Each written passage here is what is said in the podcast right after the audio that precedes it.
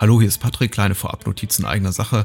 Es trifft sich ganz gut, dass wir heute Abend im Vorbeigehen auch ein bisschen über Frankensteins Monster reden, denn dieser Podcast ist auch ein Stückelwerk zusammengestückelt aus äh, akustischen Fragmenten, die darauf zurückzuführen sind, dass wir nicht unerhebliche technische Probleme hatten während der Aufnahme. Dies mag dazu führen, dass der ein oder andere vielleicht kleinere Stotterer auf der Tonspur zu hören ist oder so mancher Gedanke, der vielleicht leicht zusammenhangslos, inkohärent wirkt, mehr noch als sonst in unserem Podcast. Nun ja, sei es drum. Im besten Falle merkt ihr es gar nicht, aber hiermit seid ihr gewarnt. Trotzdem dennoch Willkommen und gerade jetzt viel Spaß mit den folgenden anderthalb Stunden und frohes neues Jahr. Willkommen bei Bahnhofskino mit Patrick Lohmeier und Daniel Gramsch.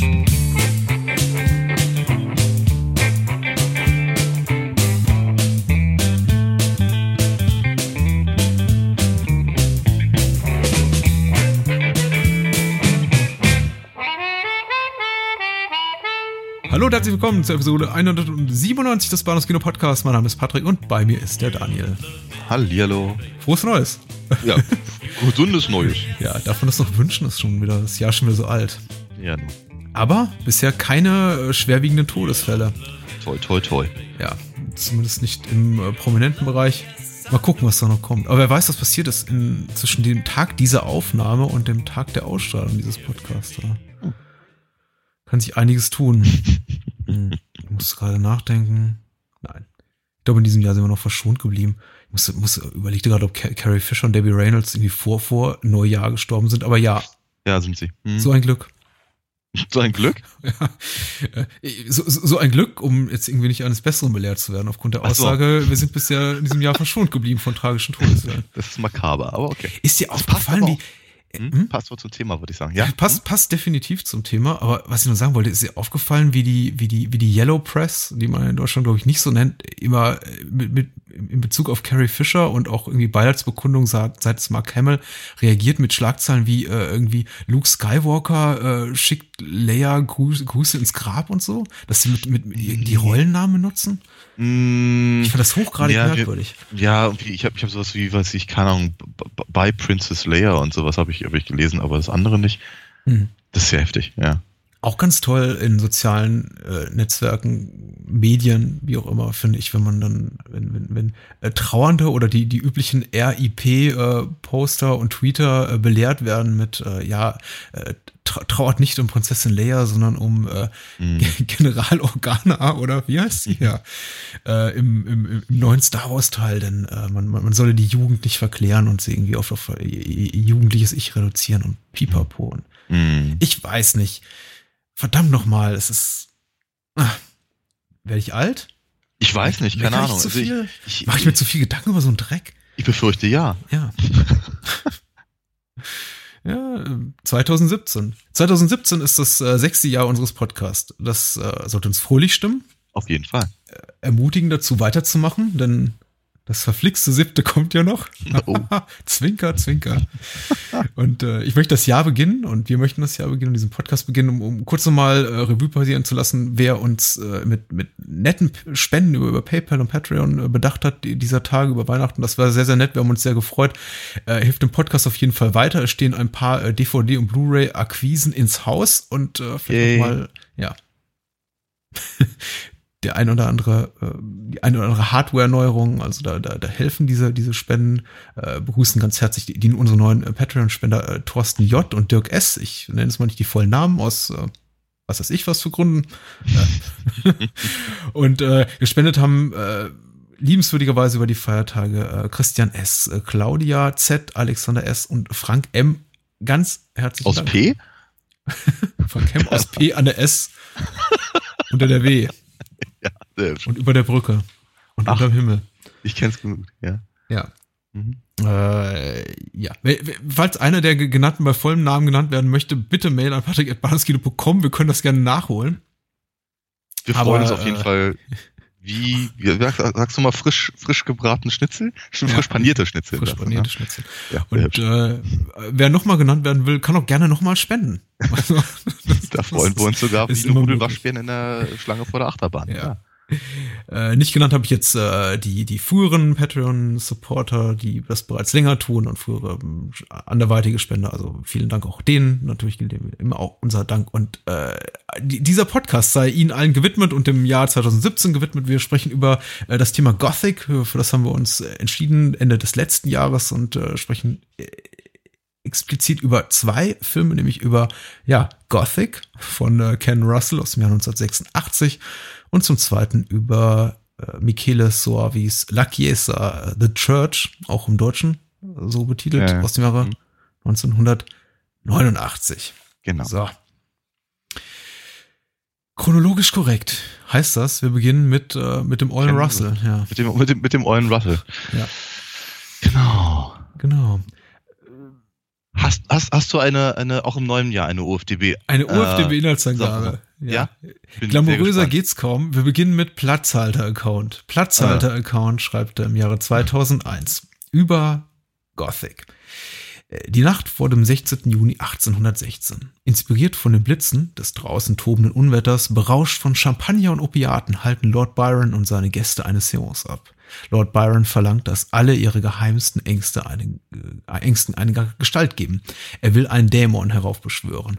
Es wird eine Nacht des Horrors, ein Kampf gegen die Geister, die sie gerufen haben, von Träumen, Wahnvorstellungen, destruktiven Gefühlen und erotischen Anziehungskräften getrieben, durchwandern die Verschworenen, die immer unheimlicher erscheinende Villa. Die Nacht der Ekstase erreicht ihren Höhepunkt. Eine albtraumhafte Vision offenbart ihnen, dass sie an ihren eigenen Todesfantasien sterben werden. Hm? Okay. Okay, ich find's gut. Also äh, Platzhalter-Account wurde ja mutmaßlich vielleicht irgendwie ähm, gegen seinen Willen gelöscht oder von der Hm. aus der UFDB geschmissen. Hm. Äh, für diese Inhaltsangabe kann es nicht gewesen sein. Die ist, die ist, die ist gut. Ja. Schulnote ist 2. o- Okayisch. Nenne Ja. ich das mal. Ja. Es kommt, hey komm, äh, es kommen, kommen Wörter vor wie Ekstase und Todesfantasien. Also, Ja, und damit, damit äh, trifft das natürlich schon mal erstmal genau auf den Punkt. Das ist wahr, ja. ähm, ja. Äh, ich habe wenig Trivia dazu beizutragen, außer der relativ plumpen Aussage, dass ich äh, Ken Russell wirklich mag. Ich Ja. bin Ken Russell-Fan, möchte man sagen. okay. Wie geht's dir? Ich, ich, ja, ich, ich, ich, ich, ich kenne zu wenig von Ken Russell, um, ihn, um, um mich als Fan zu bezeichnen, aber was ich von ihm kenne, finde ich super. Ähm, aber wie gesagt, das ist, es beschränkt sich ehrlicherweise auf Gothic, auf äh, Tommy und auf äh, Haw. Die Teufel. Nicht?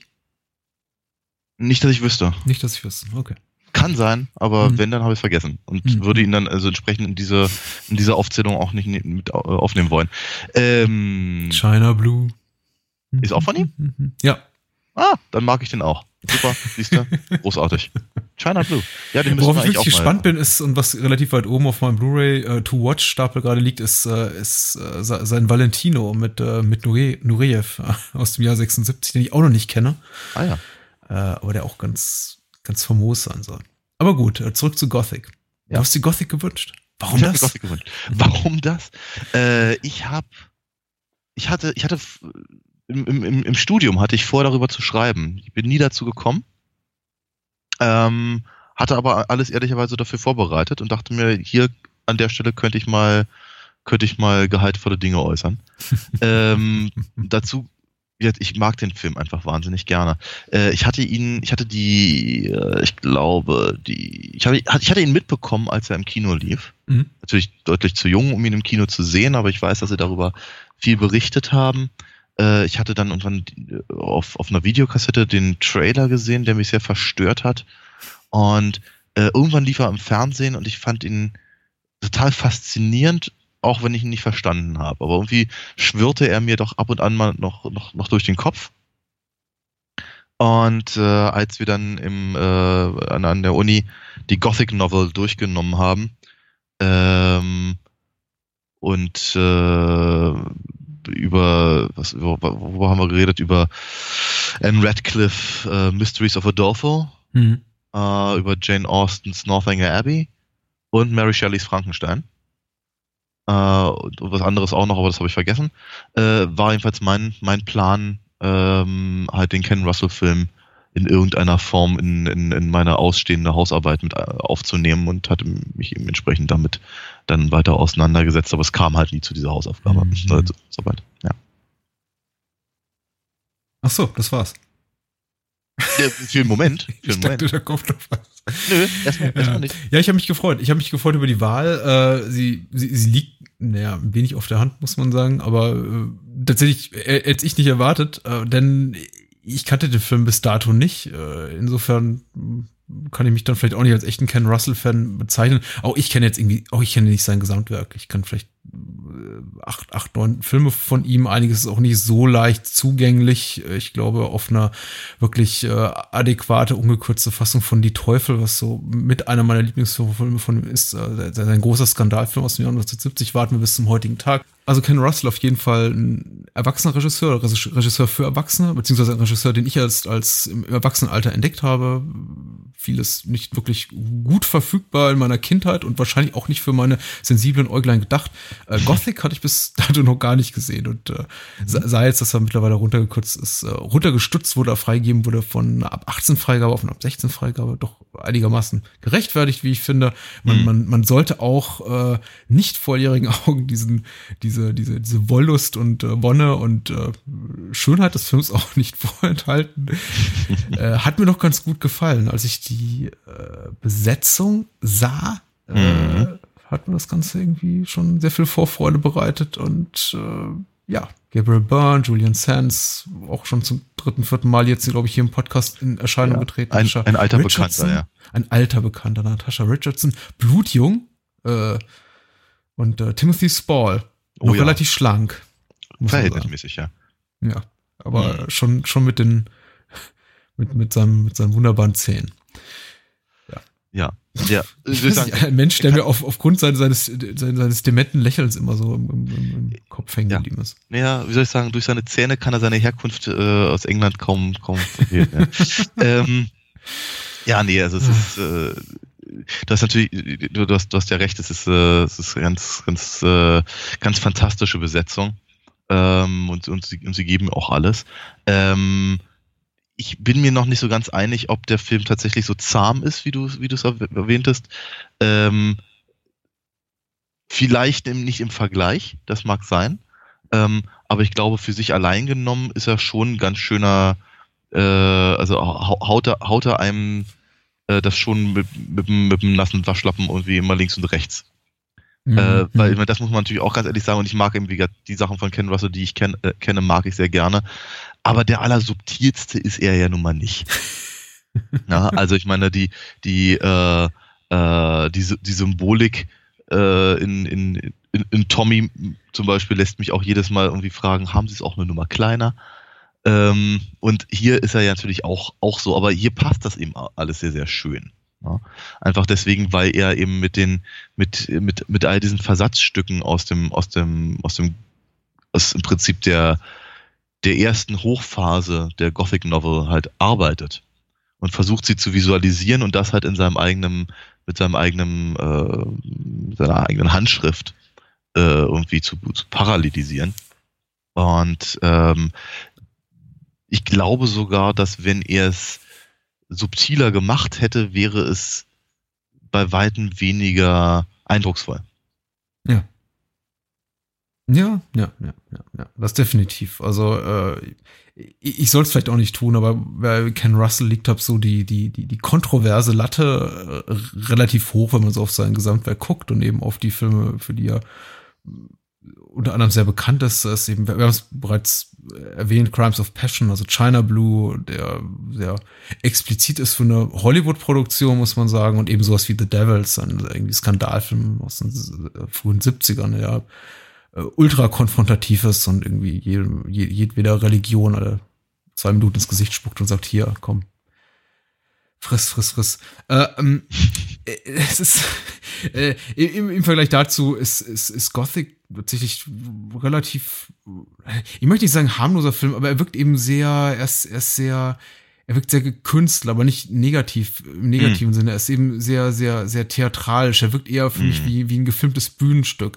was er nicht Mhm. unbedingt ist. Ich glaube, damit tue ich dem Film auch schon wieder Unrecht, aber er wirkt sehr, sehr äh, un, unnatürlich und Ja, äh, sehr, sehr wenig naturalistisch, was zum Richtig. Beispiel, und ich komme immer wieder auf The Devils zurück, was The Devils zum Beispiel ist Mhm. und auch andere etwas frühere Filme von ihm und etwas, was er zunehmend im Laufe seiner Karriere aufgegeben hat. Und The Gothic Mhm. ist auch wirklich so, so für, für mich so ein bisschen Peak Russell in dem Sinne, dass er halt diese, diese, diese Künstlichkeit der Szenerie bis an, an, an die maximalen, an die maximale Obergrenze auslotet. Ja. Also kein, ja. keines der Sets wirkt wirklich wie, wie unter, unter dem Anspruch entstanden, irgendwie sowas wie eine, wie eine lebensnahe Realität des Jahres 1816 abzubilden. Ja, da, da, das war natürlich. Nee, so, das, so, das, das, das ist keine, das ist kein, das ist kein Biopic. äh, nein, nein. Das wird das wird's aber auch zu keiner Sekunde sein. Ich, deswegen, deswegen sage ich halt nochmal, ich meine, okay, fangen wir vielleicht anders an. Ähm, Bitte. Äh, die, die, die OFDB ähm, an, Zusammenfassung war ja schon mal im Ansatz richtig. Ähm, sagte, gab ja sogar ein Datum an und sowas, äh, fügte aber eben ehrlicherweise den Kontext nicht dazu, den, den, den musste man sich denken. Im Prinzip ist es ja, ist ja die Prämisse von Gothic, die äh, berühmt-berüchtigte Nacht nachzuspielen, in der äh, de facto Mary Shelley auf die Idee kam, Frankenstein zu schreiben. Ähm, um es mal ganz, ganz grob in einem, in einem Satz zu packen. Ähm, dazu bedient er sich verschiedener ähm, weiterer biografischen Eckpunkte seiner, seiner, seiner Figuren. Du erwähntest ja schon Lord Byron, äh, im, ähm, Mary Shelley, damals noch Godwin, äh, mhm. ihr, ihr, ihr quasi und späterer Ehemann äh, Percy Bish Shelley und ihre St Halbschwester, Stiefschwester, Halbschwester, äh, Claire Claremont. Ja. Halbschwester, ja, genau. Claire Claremont kommen halt äh, äh, zusammen in der, in der äh, Villa Deodati äh, am Genfer See, wenn ich mich recht entsinne. Mhm. Und ähm, äh, wie, wie, die, wie die Historie tatsächlich geht, ist ihnen, ist ihnen halt langweilig, sie können irgendwie nicht raus, weil es die ganze Zeit regnet und lesen sich halt gegenseitig Schauerromane vor und kommen dann auf den Trichter, jetzt müssten sie eigentlich auch mal eine Geschichte schreiben und, und, und spinnen halt so ein bisschen rum. Ähm, dabei kommt eigentlich nur, also von, von Byron kommt ein Fragment raus, ähm, auf dem baut dann Polidori, Timothy Spawn nämlich, äh, baut dann letztendlich hier The Vampire, im Prinzip die erste, der erste romantische Vampirroman vor, glaube ich, war so etwa 60 Jahre vor Bram Stoker, glaube ich, mhm. veröffentlicht, oder sogar 70 Jahre vorher. Ähm, kommt aber raus und eben wird Mary Shelleys Frankenstein das ist im Prinzip so diese, der, der, der, der große Eckpunkt. Ähm, dazwischen erfährt man halt so ein kleines bisschen, warum Lord Byron eigentlich ins selbstgewählte Exil äh, gegangen ist. Man erfährt so ein kleines bisschen die, das philosophische Grundgerüst von, äh, von äh, Percy Bysshe Shelley äh, und, den, und den Romantikern. Äh, man erfährt so ein bisschen die, äh, den, den, Kampf mit der eigenen Homosexualität von äh, äh, äh, Polidori und äh, dass eben, dass eben die äh, Halbschwester von ähm, Mary Godwin eine Affäre mit Lord Byron hatte und irgendwie sehr auf, auf, auf, auf nicht ganz geklärte Art und Weise eben auch mit den Shelleys halt äh, permanent zusammen war. Ähm, aber aus diesen, aus diesen Eckpunkten, deswegen sage ich, es ist halt, es ist ja kein Biopic, ja, aber mhm. aus diesen Eckpunkten baut Ken Russell hier im Prinzip seine eigene kleine Gothic Novel. Mhm. Und das macht die, das macht den Film halt so, so spannend. Und vielleicht ist es noch spannender, und das sagte ich vorhin schon mal, wird's eben in der Verknüpfung der, äh, der, der, der, der klassischen Merkmale der Gothic Novel mit seinem eigenen, mit seiner eigenen Handschrift, mit den, mit diesen, mit diesem, äh, mit diesen, diesen starken Kontrasten, mit den, mit den, mit den, mit den, mit den Farben, mit den, mit den wirren äh, Perspektiven, mit fiebertraumartig inszenierten Szenen und, und auch äh, das ist, sagt es ja auch schon, dass dieses, dieses Unnatürliche, wenn dann, weiß nicht, Figuren rückwärts laufen und sowas, ähm, aber vorwärts gedreht werden und, und, und, all, und all, all diese Sachen. Und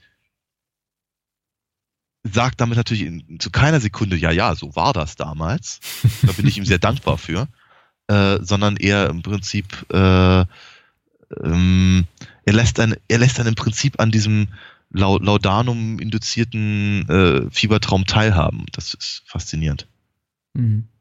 Ich finde, ich, ich finde schön, dass du es äh, historisch auch nochmal eingeordnet hast und die, die, die, äh, mutmaßlich wahren Begebenheiten so geschildert hast, dann so, so richtig hundertprozentig historisch verbirgt ist es natürlich auch alles nicht so. Ich meine, mhm. es ist klar be belegt, dass die Figuren sich, also die, die, die, die historischen Persönlichkeiten sich auch getroffen haben.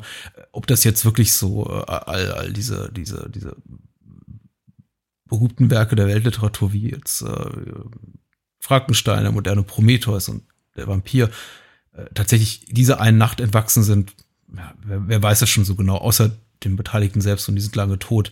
Mhm. Es war, glaube ich, wenn, ich mich recht erinnere, sogar so, dass über, über Jahrzehnte noch nach seinem Tod hinaus äh, der, der, der Vampir Lord Byron auch zugeschrieben wurde und erst irgendwie mhm. lange, lange, viele Jahre später dann herauskam, dass eben sein, sein Leibarzt, äh, also mhm. dieser benannte Dr. Ja. Polidori, der ja. hier von Timothy Spall gespielt wird, verfasst hat. Ja, ja ganz, ganz, ganz so war es wohl nicht. Ist, ähm, äh, so Polidori selber ist schon zu Lebzeiten dagegen vorgegangen, dass es äh, Byron zugeschrieben wird und Byron selber hat auch gesagt, nee, nee, ist nicht von ihm.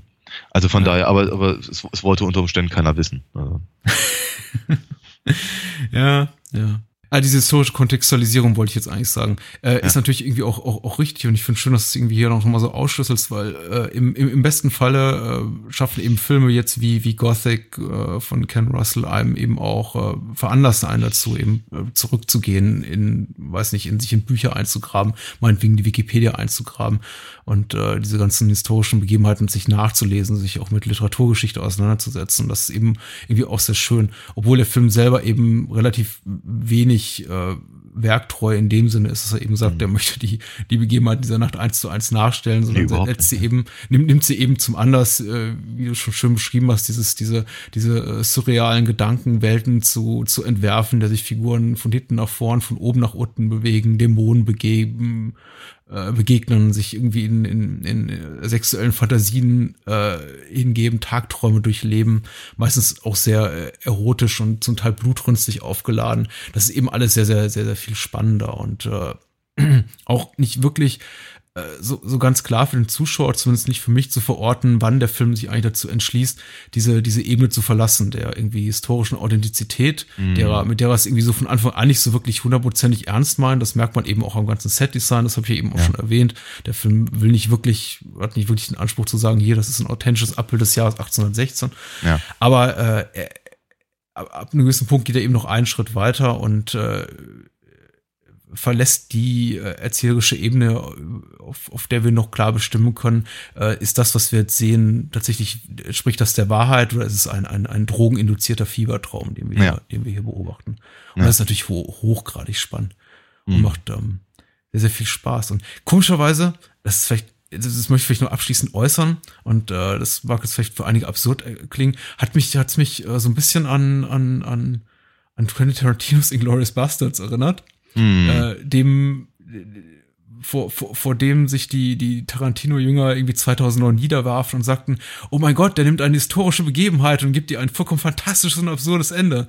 Was, was, was, was fiel ihm nur ein, diesem, diesem, diesem wagemutigen irgendwie Hollywood, Hollywood-Menschen. Mein Gott, ja, ja. So, so, so ein Genie. Und ich dachte, ja, ich meine, Ken Russell hat es auch nicht erfunden, aber im Grunde ist das, das eben wieder auch nur eine, eine Spielart der, der Literatur, der, äh, dramaturgisch, der, der dramatischen Kunst des Films, wie ja. auch immer, die wir eben auch, auch, auch hier wieder sehen und äh, die ja, man eben gut ausführen kann oder eben nicht. Ich meine, wenn sie nicht gut ausgeführt ist, dann setzt sich das Publikum einen Film an und sagt, ja, nee, so war das gar nicht, Scheißfilm. Ja, ja, ja. äh, oder wenn es eben gut funktioniert wie hier oder bei Inglourious Bastard sagt, sagen sie, oh Gott, ähm, mhm. das Genie hinter der Kamera. Aber ich wollte damit nur sagen, äh, Tarantino hat es nicht erfunden. Richtig. Ken Russell konnte es auch schon. Und, aber ich, ich, ich kenne ich kenn auch genug Leute, die sich über, über Inglourious Bastards genau auf der Ebene mokiert haben. Wie konnte er nur? Ja, ja, so in etwa, ja. Ah, aber das ist eine andere wie, wie, wie Konnte, wie konnte Ken Russell nur irgendwie Lord Byron als Vampir darstellen? Das geht ja. doch gar nicht. Ja. Aber das ist, aber es ist ein, ist, oh mein Gott, Polidori hat es ja auch gemacht, nicht wahr? Weil sein, sein Lord äh, Ruthwin oder wie er ausgesprochen werden soll, hm äh, in Der Vampir äh, ist natürlich Byron. Ja, mhm. Also zumindest eine Parodie dessen.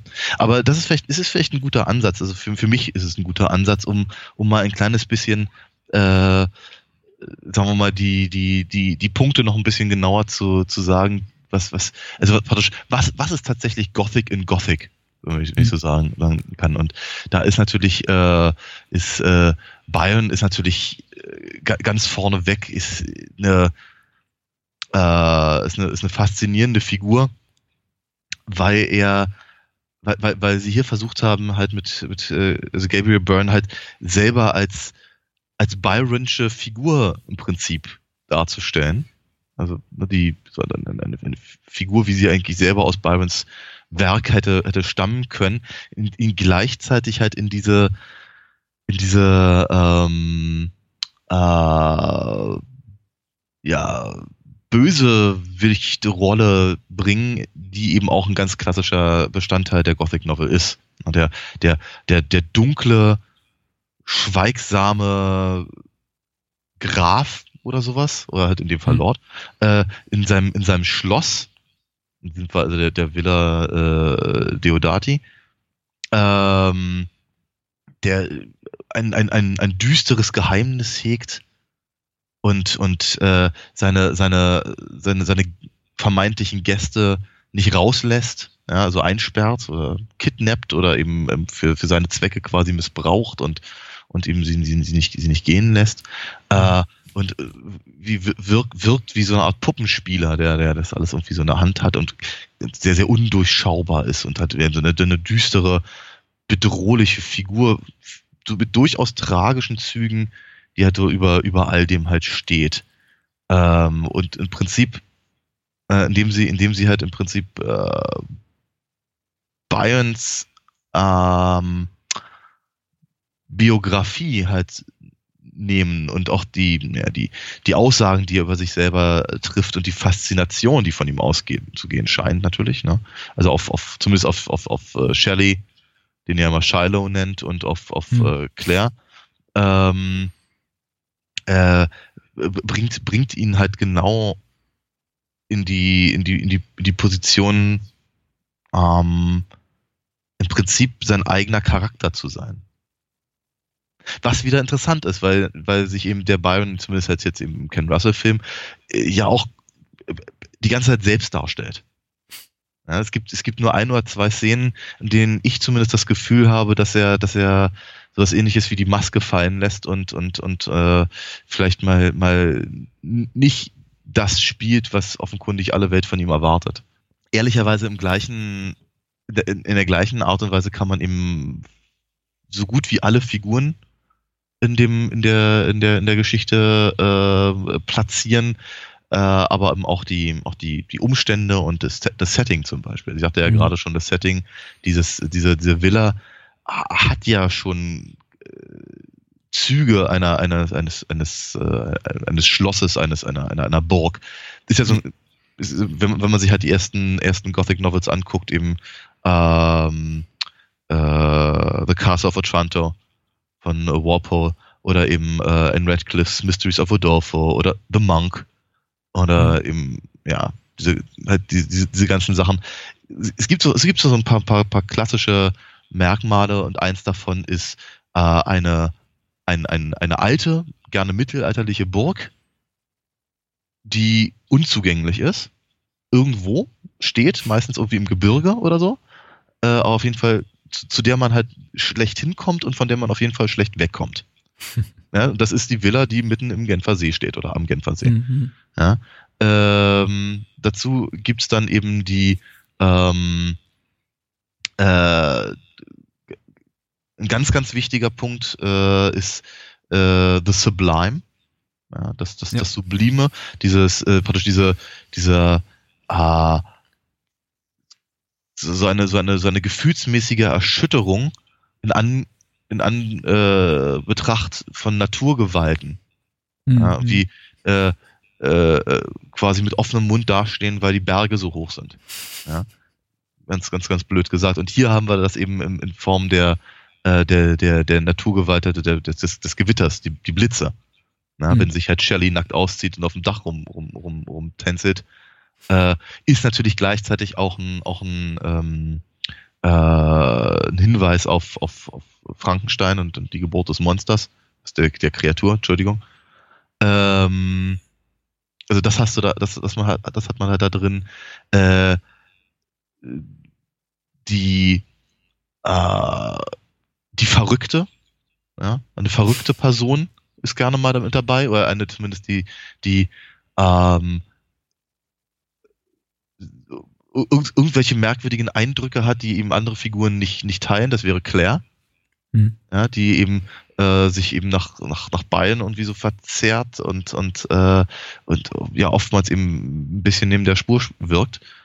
Ähm, die, äh, die, die, die bedrohte Jungfrau, natürlich ganz wichtig, und das ist Mary Shelley. Ebenfalls recht, recht klar. Ich meine, nicht, nicht Jungfrau im eigentlichen Sinne und das, das, das merkt man natürlich auch an, wenn eben, wenn die halt irgendwie halt übereinander herfallen allesamt, beziehungsweise wenn eben einfach auch die, äh, die, ähm, äh, nochmal die biografischen Punkte halt genannt werden, aber im Prinzip so wie sie wirkt, sie ist halt immer sehr steif, sie ist ja, sie ist im Gegensatz zu den anderen Figuren immer hoch, an, äh, hoch aufgeschlossen, ihre, ihre Kleidung, äh, meistens sitzt ihre Kleidung, während die von den anderen irgendwie munter durch die Gegend flattert. Ähm, sie, hat, sie hat keine, keine wirren Haare wie Claire, sondern meistens halt eine sehr akkurate Frisur und so. Also sie, sie steht, steht offenkundig eben für die, für diese Person, also für diese, ähm, diesen, diesen Topos der, der, ja. der, der, der bedrohten Jungfrau im, in der Gothic Novel, die eben in einem Schloss festgehalten wird und größtenteils Angst hat vor übernatürlichen Dingen oder vor Dingen, die sie nicht kontrollieren kann. Vor dem Bösewicht, der sie festhält und äh, vor, äh, ich meine, das ist natürlich auch alles, ist, ist, das ist aber auch in der Gothic Novel schon so ja durchaus sexuell konnotiert. Also im Prinzip so eine, so eine, so, so, so tiefenpsychologische Geschichte. Äh, Angst vor dem eigenen, vor dem, vor den eigenen Gefühlen, vor dem eigenen sexuellen Erwachen. Und all das hat man eben hierbei ebenfalls. Ähm, sie ja, das, das, das, der, der Terroraspekt eben, ne, also Angst haben vor irgendwelchen Dingen, siehe diese ähm, die Ritterrüstung und die Schlange, überall hängen halt diese, diese, diese schwarzen Schleier rum, auch ein ganz klassisches äh, Motiv aus der, aus der Gothic Novel. Ähm, Faszination und abgestoßen sein gleichzeitig und eben dieses langsame, diese langsame Angst, verrückt zu werden, hier wiederum eben durch diesen Fiebertraum, durch diese, durch diese, diese, diese Geschichte mit dem, mit dem, mit dem, mit dem Nachtalb, der hier da auf der, auf der Brust sitzt und so. Ja, ja. Ähm, oder eben. Ist, äh, ja. Und, und, und, und, und das Schöne ist eben bei Russell, beziehungsweise insbesondere bei, bei, bei Gothic, dass äh, er nicht wirklich, äh, zumindest nach meinem Dafürhalten, bewusst Aufmerksamkeit darauf Nee, überhaupt. Er, er, er, er, nutzt das zwar alles, er bedient sich dieser Stilmittel, äh, die du genannt hast, in ganz äh, geschickter Art und Weise, ohne jemals mit dem Finger drauf zu zeigen ja. oder Charaktere darauf hinweisen zu lassen, im Sinne mhm. von, ach, guck mal, was wir hier tun, ist das nicht interessant, ist das nicht smart, ist das nicht irgendwie schlau, haben wir nicht da irgendwie mhm. noch einen schönen literarischen Verweis auf XY eingebracht, sondern er macht es einfach quasi im Vorbeigehen ja. und äh, es bedient sich dieser, dieser ganze Stilmittel auf unglaublich effektive Art und Weise. Und natürlich verlässt er ja auch den, ein bisschen so die, die, die Bahnen äh, literarischer Bezüge, sondern eben, du hast ja bereits den, diesen Nacht, diesen, diesen Nachtmahl, der sich auch optisch eindeutig an dieses, an dieses berühmte Füßli-Gemälde da äh, ja. anlehnt, das war, glaube ich, auch im, im, auf dem Kinoplakat wieder Verwendung gefunden hat. Ja. Äh, wo dann irgendwie dieser, dieser, dieser, dieser Troll sitzt auf der, auf der, äh, ja, äh, schlafenden Jungfrau, also äh, ganz, äh, und, und auch die auch, auch die Sprache, die die Figuren sprechen, ist auch glaub, ist, ist auch wirklich angelehnt an, sagen wir mal, die Art von Literatur, wie sie eben ja 1816 heute ziemlich genau vor 200 Jahren ebenso, äh, wie, wie man sie eben gerade so schrieb, wie, wie mhm. eben Belletristik eben zum damaligen Zeitpunkt klang. Äh, Menschen reden eben in großen Worten, bedienen sich großer Gesten, man lässt sich gegenseitig aussprechen, äh, man bedient sich einer Sprache, die ja nicht in irgendeiner Art und Weise äh, naturalistisch, also irgendwie lebensnah ist oder äh, auf eine Art und Weise Gedanken formuliert, die, die so klingen, wie normaler Mensch sie aussprechen würde. Nein, das klingt alles irgendwie sehr, sehr, sehr groß, sehr theatralisch, alles ist irgendwie sehr, sehr schwerwiegend. Ähm, hm. Worte haben eben ein ganz anderes Gewicht und ähm, äh, trotzdem Gothic eben auch oft, oftmals in seinem Set-Design, in der Art der Inszenierung, in, der, in, in seiner Schnelligkeit sehr, sehr, sehr, sehr modern wirkt, nimmt er eben diesen ganzen literarischen äh, Traditionen und Stilmittel und, und, und, und, mischt sie wirklich hervorragend und, und, und schlau zusammen. Und äh, ja. ich bin dir sehr dankbar dafür, dass du das nochmal so schön alles, alles zusammengetragen hast.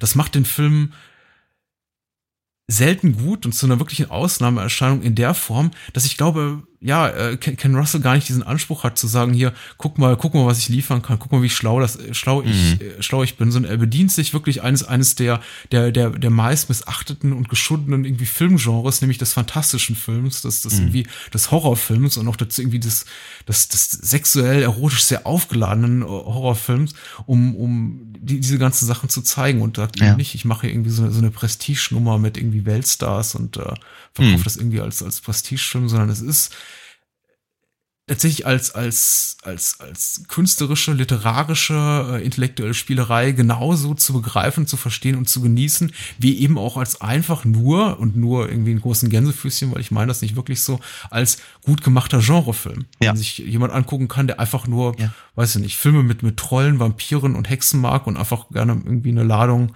mhm. Blut und Gewalt sehen will. Ja, ja, auf jeden, auf jeden, auf jeden Fall. Ähm, das ist, ist, ist wirklich, ist es wirklich spannend, weil er eben äh, er und sein, sein, sein, sein, sein Autor, dessen Namen ich jetzt gerade vergessen habe, mhm. ähm, sich offenkundig eben der dieser ganzen Konvention absolut bewusst waren und sehr fasziniert davon waren und sie eben einfach selber mal umsetzen wollten äh, und sie halt in diesen, in diesen, in diesen geschichtlichen Kontext setzen und eben vermutlich noch eigene andere. Ich meine, der Film, das ist, hat man bisher noch gar nicht gesagt, ich würde gerne später nochmal dazu kommen. Ähm, er, er hat ja auch durchaus etliche Dinge über, ähm, über, über, über Schöpfer und ihre und ihre ähm, ihr Verhältnis zu ihren Schöpfungen zu sagen. Mhm. Ja, auf, auf wirklich großer philosophischer Ebene, aber eben auch einfach auf literarischer oder eben auch filmischer Ebene. Ähm, das ist ja im Prinzip noch so, noch so ein weiterer Aspekt, den, er, den, er, den der Film halt damit reinbringt. Ansonsten wollte er, glaube ich, einfach nur einfach eine, eine, er wollte einfach eine gefilmte Gothic-Novel machen. ja, und das, das ist, das ist finde ich, ist ein, ein, ein, ein, ein wirklich hehres Ziel, wie ich finde, weil es ist ein, ein, es ist super unterrepräsentiert. Ja, und während, mhm. während halt durchaus die Verfilmungen von Gothic Novels, also späteren zumindest, also was ich dann in der, in der zweiten und auch durchaus dritten Phase, also was ich Poe oder, oder eben Bram Stoker, ähm, ja durchaus Konjunktur hatten und haben, äh, beschäftigt sich eben kaum einer filmisch mit den Sachen, die eben Leute um 1796 bis 1820 halt äh, erschreckt haben. Und ich finde, das ist aber durch, aber es ist durchaus äh, wert, sich damit mal zu beschäftigen. Äh, auf jeden Fall. Ich finde auch, also diese Art der Literatur äh, ist, und, und es ist uns jetzt auch, glaube ich, in unserer, in unserer fünf, knapp fünfjährigen Historie auch schon ein, zwei Mal in, in ähnlicher Form begegnet, aber vielleicht noch nie, nie so gut oder vielleicht nur so ähnlich so gut wie, wie, wie bei Ken Russell eigentlich eher, eher selten. Für, für diese Art äh, Film, filmischer Darstellung dieser Art äh, fantastischer Literatur, dieser Go ja. Gothic Novel Literature oder beziehungsweise äh, so, solcher Literatur, die sich eben daran orientiert, wie zum Beispiel auch, dass das Lovecraft geschrieben hat, aber eben ja, einige Jahrzehnte später, Der Tat. Äh, gegen Ende des 19. Jahrhunderts, ist eigentlich diese Art des äh, des Films, des B-Movies, des äh, ja eben eben nicht Prestige-Kinos, des Kinos, was irgendwie 50 oder 100 Millionen Dollar kostet, sondern äh, eben kleinere Produktionen sind, die vielleicht auch in Ländern produziert wurden, die in, in denen Filme nicht ein Publikum von 100 Millionen erreichen müssen, um, um, um profitabel zu sein, sehr sehr geeignet. Hm. Denn äh, so, so, so gerne ich mir auch, äh, weiß nicht, die die um jetzt mal ein paar Beispiele jüngeren Datums äh, zu nennen, äh, die Bram Stokers Dracula aus, aus den Händen von Coppola angucke oder ein paar Jahre später der äh, Frankenstein von Brenner, der irgendwie trotz mhm. seiner Schwächen auch irgendwie ein gewisses Faszinosum birgt, ja, denke ja. ich immer so, ja, die gehen aber irgendwie nicht weit genug. Ich meine, Coppola hat irgendwie so Ansätze, irgendwie probiert, bedient sich irgendwie filmischer, sehr, filmisch sehr interessanter Mittel, um das darzustellen, was, was, was Stoker eben äh, vor, vor 150 Jahren zur Papier gebracht hat. Aber er wird nie so richtig schmierig, er wagt nie so richtig viel. Er weiß immer noch, dass er irgendwie einem, einem möglichst breiten Publikum gefallen ist. Mhm. Brenner ebenso und, und, und vielen zeitgenössischen Regisseuren eben. Während ich zum Beispiel bei, bei Menschen wie Ken Russell oder, oder einem Stuart Gordon, über den wir auch schon zweimal gesprochen haben, und einem Brian Usner und, und ihren Lovecraft-Adaptionen zum Beispiel oder, oder eine Poe-Adaption von Corman so viel mehr Potenzial sehe und so viel mehr Gutes sehe und auch so viel Wille, Ja. äh, noch einen Schritt weiter zu gehen. Ich meine, sie alle wagen nicht diese, diese in- literarisch-intellektuellen Spielereien, die du jetzt alle wunderbar aufgelistet hast, also in, in der ambitionierten Form wie Russell. Aber in ihrer visuellen Repräsentanz dieser Art von Literatur sind sie wesentlich näher, nach meinem Gefühl, an dem, was die äh, Autoren äh, tatsächlich, Mhm. was, was sie Anliegen war zu, zu äh, visualisieren, also Ja. li- literarisch äh, zu, zu erzählen, Ja. als das, was wir in mal, großen, großen Prestigefilmen sehen. Auf jeden Fall. Ich meine, es ist, es ist aber auch natürlich einfach die- diese, ich, ich glaube, ein ganz wesentlicher Punkt der, des, des Gothic Horrors ist eben einfach auch die Frage, was ist wirklich erschreckend? Ja, das ist ja, das, ich- ich versuche dann im Übrigen gleich den, den, den, äh, den, den Dreh wieder zurückzukriegen zum Film. Aber ähm, im Prinzip ist es halt so, dass äh, zu, da, zu den damaligen Zeiten einfach Dinge äh, auf mh, ja, emotionaler Ebene ganz anders wahrgenommen wurden. Na, meine, das, das, das Sublime zum Beispiel ist halt ein, ist halt wirklich so ein Punkt, weißt du, in einer, in einer, wenn man, wenn man permanent irgendwie Fotos sieht vom Mount Everest, dann ist man vielleicht Mhm. unter Umständen nicht mehr so, so angetan von, von dieser, von, von, von dieser Naturkraft. Ja? Ähm, wenn, das, das, also, keine Ahnung, 200 Seiten lang zu lesen, wie jemand irgendwie durch ein dunkles Schloss irrt und äh, sich irgendwas ausmalt, aber was, was letztendlich nie wirklich großartig ähm, passiert, ist vielleicht für heutige Leser nicht mehr unbedingt das Allerspannendste. Ja? Wenn, wenn gleichzeitig irgendwie äh, in, in irgendwelchen anderen Geschichten ein Verrückter mit der Axt irgendwie aus dem Busch springt und äh, das ganze Publikum kurz mal eben vom, vom, vom Stuhl hochspringt. Ähm, aber einfach so eine, so, ich, eins meiner Lieblingsbeispiele ist immer der Student von Prag. Äh, ja. 1913, glaube ich. Paul Wegener. Äh, hat auch kaum wirklich ihre Schreckmomente. Das, es reicht da völlig, dass, dass da einer rumläuft, der genauso aussieht wie ein anderer. Ein Doppelgänger. Die Idee eines Doppelgängers war eine, eine es ist ein, ist ein ganz klassisches äh, äh, Motiv der Schauerliteratur ähm, und, und äh, ähm, wird da eben wieder aufgenommen. Ich meine, David Lynch macht das eben auch gerne mal. Zu, mit, mit sehr verstörenden äh, ähm, ähm, Eff äh, Effekten. Ähm, aber so allgemein, ganz ehrlich, frag, frag doch mal irgendjemanden, was, was ihm zum Thema Doppelgänger einfällt. Vermutlich, also bestenfalls irgendwie das doppelte Lottchen. Ja, oder sowas. Es ist eben einfach nicht mehr etwas, was, was wirklich heute gruselig ist. Das heißt, die, ähm, die, die Überlegung, was ist denn tatsächlich atmosphärisch dicht und was ist denn eben tatsächlich das, was diese, diese Charaktere, aber eben natürlich auch damals die Leser erschreckt hat. Und da ist eben wiederum Ken Russell äh, äh, echt einen Orden anzuhängen, weil in, im Prinzip so wie Mary Shelley Godwin da durch die, durch die Villa irrt ähm, und sich eben vor, vor, vor, vor, vor, vor, vor Dingen erschreckt, die eigentlich in ihrem Kopf sind. Mhm. Ähm, die, die, die, die, was ich, die, die, die Schuld, die sie mit sich rumträgt, weil, weil, weil, weil ihr, weil ihr Kind äh, äh, im, äh, totgeboren wurde, zum Beispiel. Äh, und, und dass, dass sie Angst hat, dass das, also, dass, dass das halt weitergeht, beziehungsweise dass das nochmal passiert oder dass eben den Leuten, die sie liebt, irgendetwas passieren könnte. Das ist ja letztendlich dann die, so die letzten 10, 15 Minuten. Ähm, das, das sind halt so die, die, die, die Schreckmomente. Und Ken Russell versteht es eben, genau diese, diese, diese klassischen ähm, Gruselmomente in eine, in eine moderne Filmsprache zu übersetzen und ein Publikum, das eben ja, 1986 eben schon durchaus Erfahrungen hat mit Michael Myers und Freddy Krueger und wie sie alle heißen, äh, daran teilhaben zu lassen. Das ist wirklich, ich finde das, ich, ich, ich bin, ich bin, ich bin davon jedes Mal im höchsten Maße begeistert. Mhm.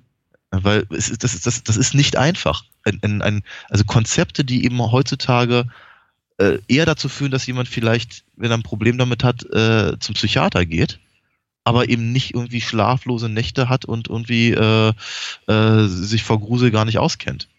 Ja? Mhm. Dann aber eben tatsächlich zu präsentieren und eben verständlich zu machen. Ich finde das, ich find das ganz, ganz groß. Ja. Auch im Übrigen, jetzt, jetzt, jetzt, jetzt rede ich mich gerade um Kopf und Kragen, aber ich wollte, ich wollte, sag du erstmal bitte. Nein, tust du nicht. Sprich weiter, bitte. Ich wollte nochmal sagen, auch im Übrigen, ähm, ähm, was, was die Figur von Polidori angeht, die ich eben auch sehr, sehr spannend finde, ähm, hat ja im Übrigen mit dem, mit dem, ähm, mit dem historischen Polidori auch nichts zu tun. Also außer Richtig. die Homosexualität. Ja, aber der richtige Polidori war ein echt hübscher Kerl. Ähm, zumindest von, dem, von, von einem der, der, der überlieferten Bilder von ihm. Äh, mhm. der, der, sah, der sah ziemlich gut aus tatsächlich. Und das kann man von Timothy Spall jetzt so nicht sagen, auch wenn er ein brillanter Schauspieler ist. Ja, Spalls Rolle als äh, Dr. Polidori ist auch die einzige, wo ich sowas wie leichte Kritik anbringen könnte meinerseits, in, in, in dem Sinne, dass, das ist eigentlich nicht gerechtfertigt, weil letztendlich zerschlägt sich ins Nichts und lustig mhm. wie, äh, für mich auch im Positiven aus, aber mir erschien eben Polidoris Figur in Anbetracht der Tatsache, dass eben die, die historische Persönlichkeit des mhm. Polidori, der, der, des Autors von, von The Vampire, äh, überhaupt nicht dem entspricht, was, was Ball darstellt und ja. auch nicht mutmaßlich in dieser Form von seinem Freund äh, Lord Byron so manipuliert wurde in der Art und Weise, wie wir es hier sehen, äh, mhm. stieß mir ein bisschen unangenehm auf, denn erst in dieser Gruppe von Figuren, die wir eben treffen und äh, ab, abgesehen von einigen Figuren, die nur am Rande auftauchen, wie dem Fährmann und irgendwie dem dem, dem kleinen Füßli-Troll, der da auf, äh, mhm. auf Natasha Richardson sitzt. Ebenso äh, be bewegen wir uns so innerhalb dieser Gruppe, dieser, dieser fünf Menschen und äh, Spall bzw. Polidoro ist eben die Figur, die uns offensichtlich initial als die unsympathischste ja. erscheint. Ich glaube, darum geht's nicht nur mir so. Er ist halt nee. derjenige, der äh, am wenigsten dieses, dieses elegante aristokratische Gehabe hat. Ja, also ich meine, er versucht es auch, aber es. Ja, es, es, ja. ist so foppisch irgendwie. Ja, ja ist genau, es ist irgendwie, es, es, es wirkt linkisch, es wirkt irgendwie keck und frech und es wirkt irgendwie, es wirkt so, als würde sich über alles lustig machen, aber mhm. eigentlich auch nur über alles lustig machen, um seine eigene Unsicherheit und ja. irgendwie Arroganz zu überspielen. Mhm. Und äh, das eben im gleichen Zuge seine, ähm, seine offensichtlich die Homosexualität auch immer so exponiert wird und auch gegen ihn instrumentalisiert wird. Denn ja zwei, drei Szenen sehr, sehr prominent, hat am Anfang mich so ein bisschen schaudern lassen, in dem Sinn, dass ich dachte, uh, könnte man sowas heute noch machen? Das ist nicht irgendwie so ein, sehr, ein bisschen sehr vordergründig platt, von wegen, guck mal, da ist der irgendwie der falsche, hinterlistige, durchtriebene, äh, äh, pervertierte homosexuelle Mann, der äh, alle anderen da irgendwie mit sich zieht und äh, mm. äh, negativ auf negativ auf sie abfärbt. Ja. Der weitere Verlauf des Films zerschlägt diese Gedanken. Auf jeden Fall. Dann, wenn sich alle anderen ihren, ihren, ihren sexuellen Abgründen da öffnen und hingeben. Ja. Äh, aber zu Beginn dachte ich, hm. das ging mir, ging mir im Übrigen ganz genauso. Ich meine, abgesehen davon, dass, dass äh, Timothy Sport toll ist, ja, es ja. ist einfach, einfach eine ganz, ganz tolle, tolle Leistung äh, bringt, die ich wahnsinnig gerne sehe. Äh, selbst, selbst, was ich, keine Ahnung, wenn nur bei, bei Harry Potter auftaucht, ja, also, ähm, äh, ist Oder schon. Film von Mike Lee. Ja. ja. Nee. Äh, ja. Was? Was? Nee, ja, doch. Ich ja. dachte erst Ken Loach. Nee, Mike Lee. Ja, richtig. Genau. Und ähm, nee, ist aber hast du hast du recht. Es hatte mich am Anfang auch etwas irritiert, aber der Film gibt natürlich Polidori trotzdem einen ganz ganz anderen Story Arc, ne? Mhm. Äh, in dem er letztendlich, ja, ich bin mir nicht ganz sicher, ob er wirklich der sympathischste von der Truppe ist, aber auf jeden Fall eine, eine Figur, mit der man in irgendeiner Form mitfühlen kann, weil er eben äh, weil, weil, weil, weil er eben als einzige Figur hier äh, offenkundig ein Problem damit hat. Ja? Absolut. Hm. Und ähm, das, das mag dann eben auch wieder, wieder ähm, äh, der Ken Russell sein aus The Devils, den du da so schätzt, weil ich, es, es, es, es bleibt ja plakativ, ja. Und ich meine, äh, Ken Russell ist halt meistens irgendwie schon ganz schön, ganz schön ganz schön heavy-handed, was seine, seine, Symbol, seine Symbolik angeht und so. Aber dennoch ist es halt, ähm, äh, sagen, ja, sein Polidori kämpft eben tatsächlich eben genau mit, mit, mit seinen eigenen inneren Dämonen und, und all, all dem und kann das eben offenkundig nicht so ganz, ganz so rauslassen. Gleichzeitig ist es natürlich so, die, ja, nannte es gerade Hedonismus, äh, also das, das, das hedonistische äh, Gehabe von, von Byron, der, dem mir auch völlig egal ist, ob Männlein, Weiblein, Tierart oder Baumgruppe Gruppe, ja, also es ist, äh, der, der, der, der, nimmt sich ja alles vor. Ähm, äh, da wird das, da wird das halt aber eben nicht so konnotiert. Ja. Von daher ist eben offenkundig äh, Polidoris Problem nicht unbedingt seine Homosexualität, sondern vermutlich eher seinem, äh, wieder Schuld.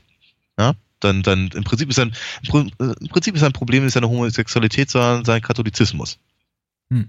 Ja, äh, und und äh, die ähm, ich ich vermute mal, das ist auch nur so aus der Hüfte geschossen, ich vermute mal, dass das eben genauso wie die wie die Geschichte mit den ähm, Leeches, also mit den na Egeln, Blutegeln, ja. äh, auch die Sache da mit dem Kreuz und dem Nagel an der Wand und so, dass das alles letztendlich eben in Richtung äh, The Vampire führen soll, oder zeigen soll. Hm. Ähm, ja. Ja. Ich glaube, wir müssen so langsam mal zum zweiten Film des Abends kommen. Ich, ich, ich, ich, befürchte auch, ja. Äh, wir, wir haben aber, wir haben über, aber über noch, äh, wir, wir, zwei, zwei Punkte haben wir noch, glaube ich, die, die, die ich zumindest ganz kurz erwähnen wollte. Das ein, bitte? Raus damit. Raus damit. Das eine ist ja. tatsächlich der übernatürliche Faktor.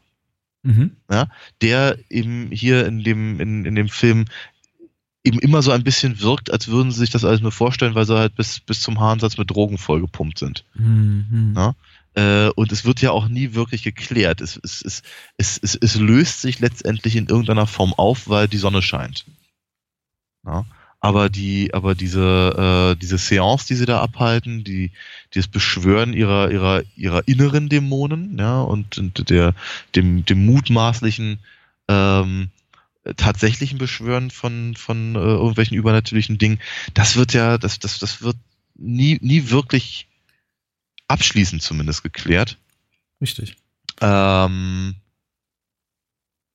was? Der, ja, der Plotkonstruktion eben auch aufgrund der wahren der, der, historischen Gegebenheiten, also zumindest wie es irgendwie die, die, die literarische Geschichtsschreibung sagt, irgendwie dadurch, dass eben nur diese fünf Personen, abgesehen jetzt wahrscheinlich von einer Dienerschaft, anwesend waren zu diesem Zeitpunkt, macht es eben Russell möglich, die Geschichte in dieser Form zu erzählen. Das, es, es gibt eben nicht sowas wie einen objektiven Beobachter, der das kommentieren kann. Ja. Die Diener und also irgendwie sowas wie, wie eine Bedienstschaft äh, tritt nicht in Erscheinung ab einem gewissen Punkt mehr. Und äh, insofern ist eben dann auch für uns als Zuschauer nicht mehr ersichtlich, was mhm. äh, tatsächlich hier äh, passiert und was allein ihrer Einbildungskraft entspringt, wobei es das Ende ja relativ deutlich macht, dass äh, nichts von dem sich wirklich so zugetragen hat in der Form.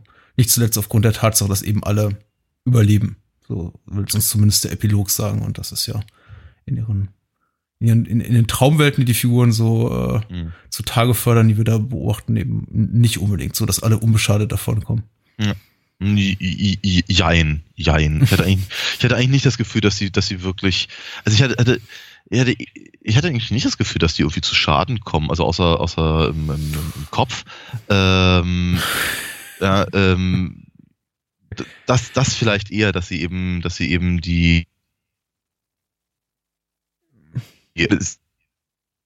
diesen komischen, unter diesen komischen Türen halt sieht, das ist ja eher eine, das sind ja eher Zukunftsvisionen. Ja. Das, verwe das verweist ja auf den, auf den weiteren, äh, auf die weiteren Geschehnisse in den tatsächlichen Biografien der, der, der, der ja. äh, Charaktere. Ähm, und äh, ansonsten äh, wirkt es halt eher so auf mich, als, als ob, ja, meine, war halt wie eine durchzechte Nacht, ne? Aber jetzt können wir uns hier wieder bei, bei einem kleinen Picknick irgendwie den Tag vertreiben. ja.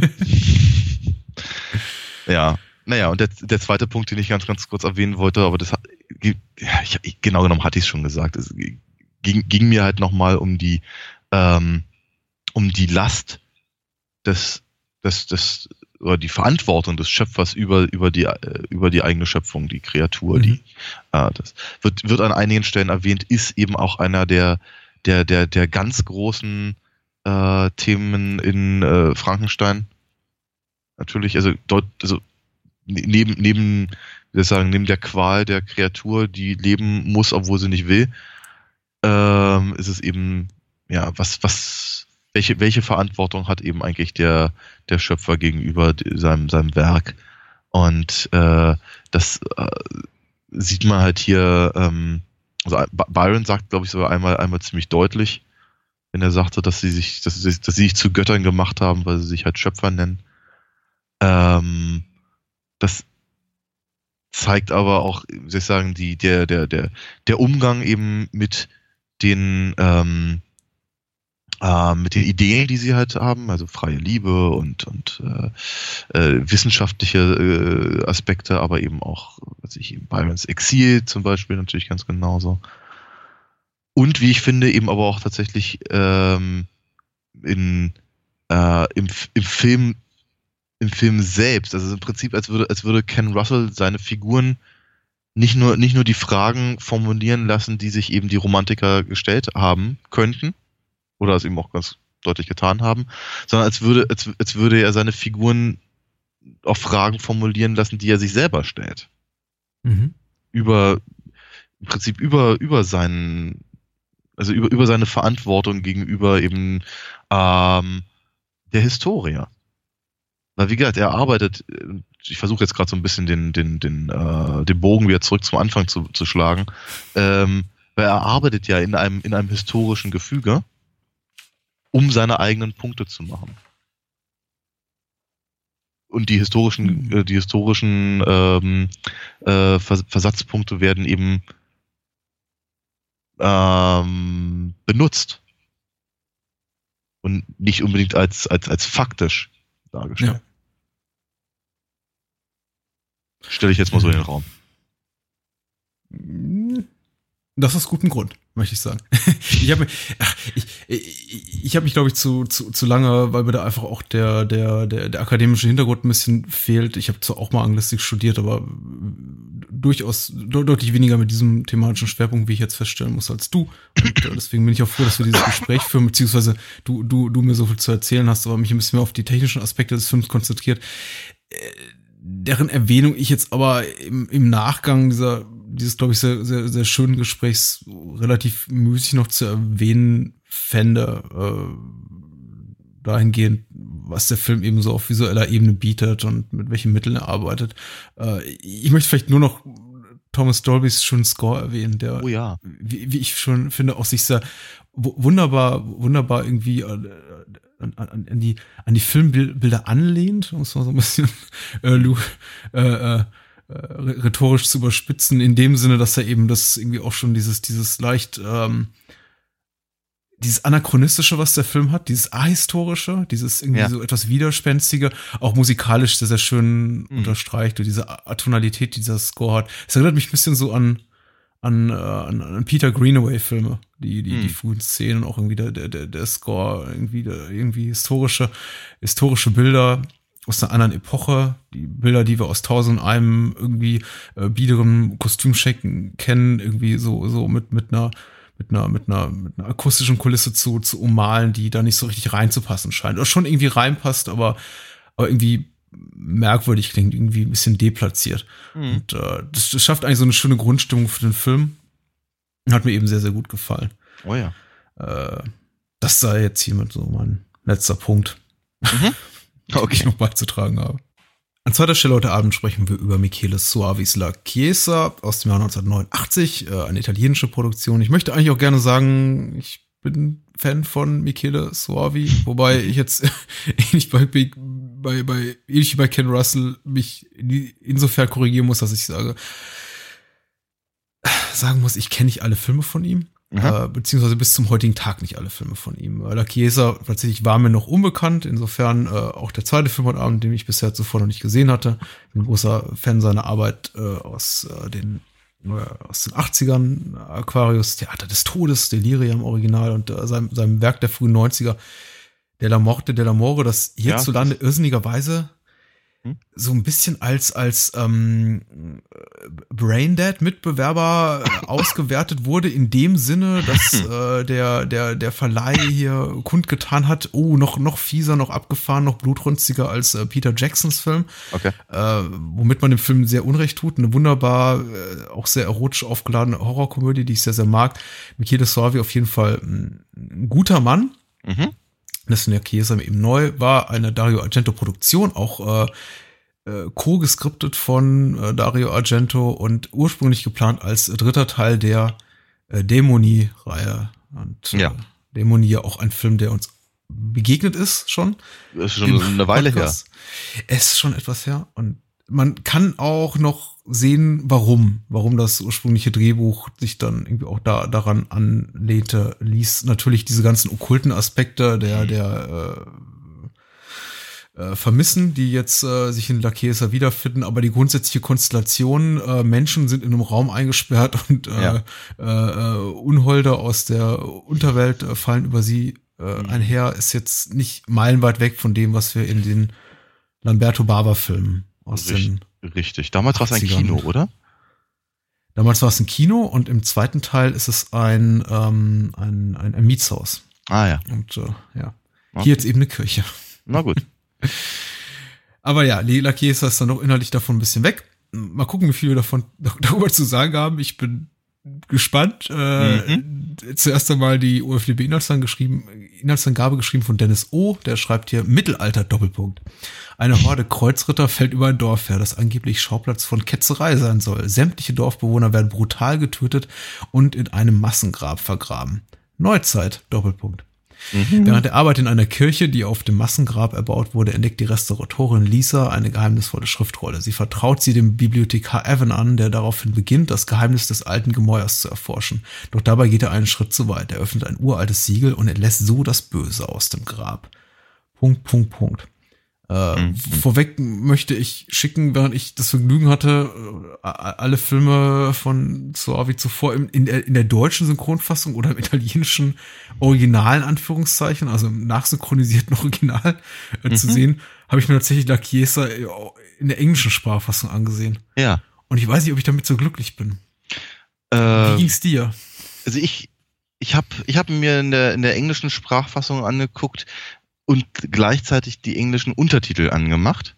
Hm. Ähm, und stellte dabei fest, dass offenkundig ähm, die Untertitel auf der ansonsten sehr schön gemachten Blu-ray sich wohl offenkundig nicht an die an die ähm, äh, an die englische Synchronisation hielten, sondern an das italienische Original. Zumindest waren etliche Sachen völlig anders. Hm. Also das, was gesagt wurde, war nicht unbedingt das, was da, was da, was da geschrieben stand. Ähm, da hatte ich dann aber teilweise das Gefühl, dass, dass die, ähm, die englische Tonfassung zumindest, also an einigen Stellen offenkundig akkurater war als das, als ähm, das, was da auf Italienisch gesagt wurde. Also beispielsweise äh, in, der, in, den, in den Untertiteln steht ziemlich deutlich, dass die gerade eben erwähnten äh, äh, Kreuzritter äh, Templer seien. Mhm. Das steht da mehrmals. Und äh, es ist ziemlich deutlich und klar erkennbar, dass diese Jungs äh, vom, vom deutschen Orden sind. ja. richtig. Und das sieht man am Helm, das sieht man an, der, an, den, an den Tuniken. Ähm, das ergibt sich auch ehrlicherweise ein bisschen aus der Story richtig. und, und in der Tatsache, dass sie in Hamburg gedreht haben. Ähm, zumindest teilweise, weil ich meine, die Kirche scheint irgendwo in Italien zu stehen. Oder sonst wo. Ähm, ja, wie gesagt, also von daher war ich eigentlich, ich fand es eigentlich ganz okay auf Englisch. Muss aber auch gleichzeitig sagen, ich, ich war jetzt gerade dem, dem, äh, dem, dem äh, OFDB-Schreiber sehr dankbar, weil der Film hat auf einmal viel mehr Sinn ergeben als beim Gucken. Äh, ja, ich weiß, wo wir schon beim Thema Kreuzigen sind, dass einige unserer Hörer uns wahrscheinlich auch am liebsten dafür kreuzigen würden, dass wir überhaupt Filme irgendwie aus, aus dem italienischen Sprachraum in der englischen Sprachfassung gucken. Jetzt ist es ja bei italienischen Produktionen immer so eine Sache, dass äh, Ja, ja. äh, fast, fast bis zur Jetztzeit äh, Filme in der Regel nachsynchronisiert wurden, weil sie eben auch, auch für den internationalen Markt produziert wurden, beziehungsweise auch besetzt wurden mit äh, äh, Schauspielern jedweder Herkunft, Deutschen, Italienern, Genau. Franzosen und, und, und Briten und Amerikanern. Und die quatschen auch munter, munter ihre eigenen Sprachen. Ja, und es geht eben auch manchmal gut, dass sie ihre eigenen Sprache sprechen, beziehungsweise wird das dann in der äh, akustischen Nachbearbeitung für den französischen, englischen, deutschsprachigen, wie auch immer, Markt dann ganz gut gelöst oder Mhm. jetzt in diesem Fall eben nach meinem Dafürhalten eher zweitklassig. Deswegen meine Pflicht ist, irgendwie hier nochmal erwähnt zu haben. Ich finde grundsätzlich der Qualität des Films tut's keinen Abbruch, wenn man sich so ein bisschen an die, an den, an den Sprachrhythmus der, der, der englischsprachigen Sprecher gewöhnt, beziehungsweise mhm. irgendwie auch äh, der Film weniger von seinen Dialogen lebt, was mhm. ähm, mit, mit, mit zunehmender Laufzeit des Films dann eben auch der Fall ist. Da wird dann primär ja. geschrien und gerannt und geflucht und, mhm. und ähm, weniger groß sinnstiftende Dialoge von sich gegeben. Aber weil du es vielleicht gerade schon erwähnt hast, die Handlung äh, ist aber auch so ein Knackpunkt ähm, mhm. des Films insofern, dass ich finde, äh, äh, so, sowas wie äh, La Chiesa, äh, genauso komischerweise wie, wie Dämonie, deswegen komisch, dass wir damals ausgerechnet damit vor knapp fünf Jahren hier eingestiegen sind, schon so ein bisschen äh, Italo-Horror für fortgeschritten ist. Nämlich in dem Sinne, ja. dass, es einem, dass es einem Zuschauer nicht wirklich leicht macht, ihm zu folgen. Richtig. Richtig. Also zumindest ab einem bestimmten Punkt nicht mehr. Ähm, ich, hatte, ich hatte das Gefühl, dass ähm, der Film eine ganz interessante Prämisse aufmacht. Mhm. Und diese Prämisse eigentlich auch über einen Großteil ähm, verfolgt, dann an einer, an einer, also wenn dann eben hier der der der Bibliothekar und die und die äh, Restauratoren auftauchen und sowas, hatte ich eigentlich eher das Gefühl, dass es schon fast ein bisschen zu ähm, ja, wie sagt man, einfach zu zu klassisch wird. Mhm. So ein bisschen, ein bisschen äh, ja, also war schon klar, wohin es führen, wohin, wohin der Weg halt führt, dass aber dieser Weg dann ehrlicherweise komplett aufge, aufgehalten äh, wird, beziehungsweise einfach fallen gelassen wird. Hatte mich schon sehr verw ver verwundert und verwirrt, äh, bis dann letztendlich so in der letzten halben Stunde eigentlich nur noch möglichst äh, kreative Arten und äh, überlegt wurden, die Insassen der, der, der, der, der, Kirche zu meucheln. Äh, mit, ja, doch durchaus ein paar sehr knackigen Effekten, muss man ganz ehrlich lassen, ne? ähm, aber eben einfach, dass das, wenn der, der, Film, der Film braucht echt eine Stunde. Ich habe auf die Uhr geguckt. Der braucht echt eine Stunde, um Figuren zu platzieren und zu erklären und ihre Motivation zu, zu, zu äh, durchleuchten und und und äh, klar zu machen, nur um diese ganze Motivation dann in der letzten halben Stunde einfach mal völlig fallen zu lassen. Es interessiert ja. keine Sau mehr. Der ganz, der ganz, ich meine, das ist ja stimmungsvoll, es ist ja atmosphärisch und ich, ich, ich, ich mag das eigentlich, eigentlich sehr, sehr gerne. Aber es ist letztendlich überhaupt, es ist, es ist völlig egal. Die sind, sind allesamt, wie sie da sind, ob das nun dieser ist, ob das nun äh, der Küster ist, ob das nun äh, hier Asia äh, Argento ist, mehr oder weniger mhm. zumindest, ob das, äh, ich habe leider seinen Namen vergessen, hier der, der, hier der Bibliothekar. Evan. Ja, im, im Untertitel stand immer Ewald, das fand ich witzig. Ja, ja, er ist auch, er ist auch Ewald im Original, beziehungsweise in der deutschen Fassung, ja. Ja, und äh, wie gesagt, jedenfalls, äh, das, die sind Kanonenfutter. Hm. Die sind nichts anderes außer Kanonenfutter für unheimliche Dinge, die dann eben, gar nicht mal unheimliche Dinge, wahnsinnig unheimlich ist er nicht. Es wird, am Anfang ist er atmosphärisch sehr stimmungsvoll, äh, und dann, dann, dann, dann macht er, dann macht er so in der Hälfte, macht er irgendwie ganz klassische Dinge, so Leuchten aus, aus, äh, aus, aus Öffnungen und sowas. Und dann wird er irgendwann unangenehm. Ja, mhm. also Matsch gegen die U-Bahn oder Kopf gegen die Glocke oder diese ganzen Sachen. Oder, oder hier eben ähm, dieses äh, sehr, sehr komische Sch Schlagbohrer oder was es ist, äh, mhm. durch die Eingeweide. Das ist schon ein bisschen eklig. ähm, aber, aber recht, recht überzeugend gemacht. Ähm, es hat bloß überhaupt keinen, es hat keinen, es hat keinen, äh, es hat keinen Zusammenhalt.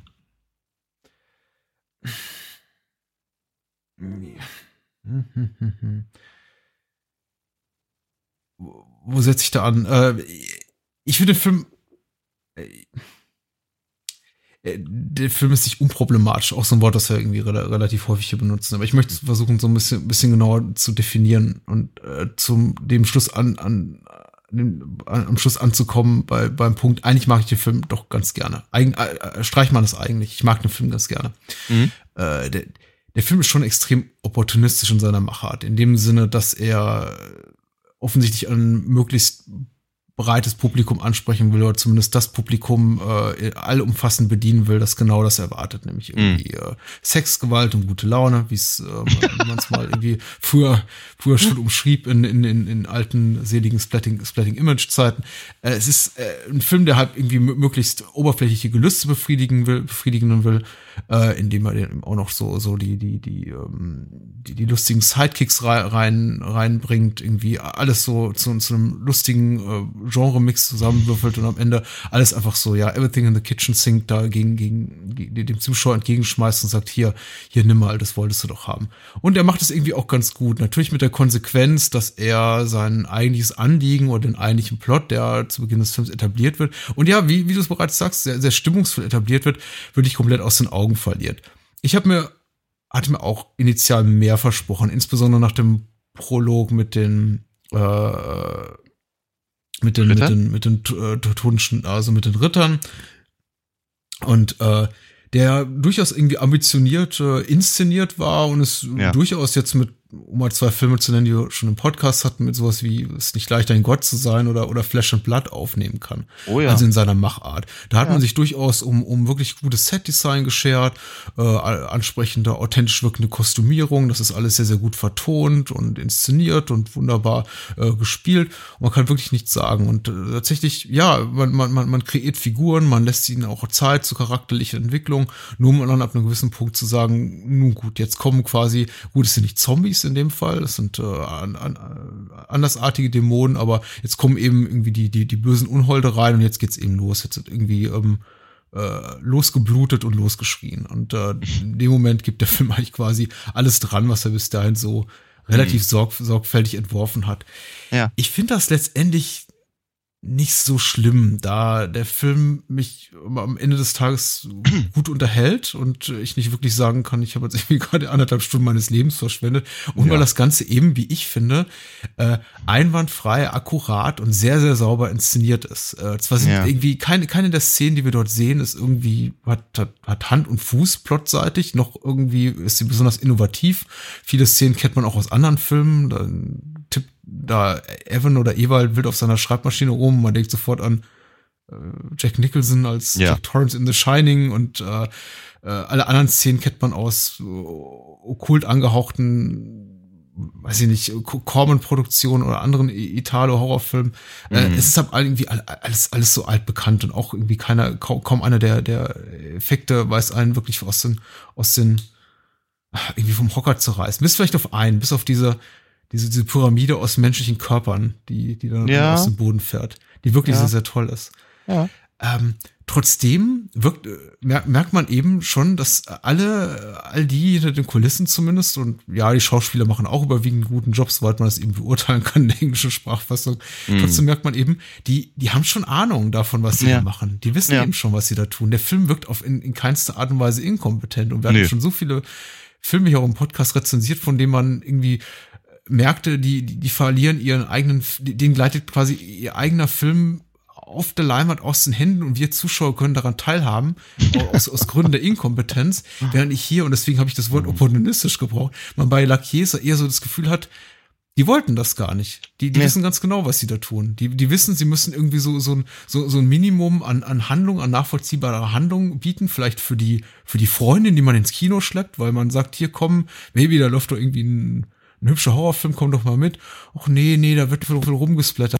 Und dann kann natürlich der Freund, der die äh, liebst ins Kino gezettert, entgegen, nein, da ist ja auch eine schöne Liebesgeschichte drin, hahaha. und äh, ja, tatsächlich die ersten äh, 30 bis 45 Minuten bedienen das, äh, zusammen mit so ein paar, paar gruseligen kleinen Grauslichkeiten und das ist ja. irgendwie alles auch ganz hübsch. Aber letztendlich, klar, der Film kommt nicht dort an, an mhm. dem Punkt, an dem es die das, was wir auf der Leinwand sehen, suggeriert in den ersten, in der ersten ja. dreiviertel Stunde.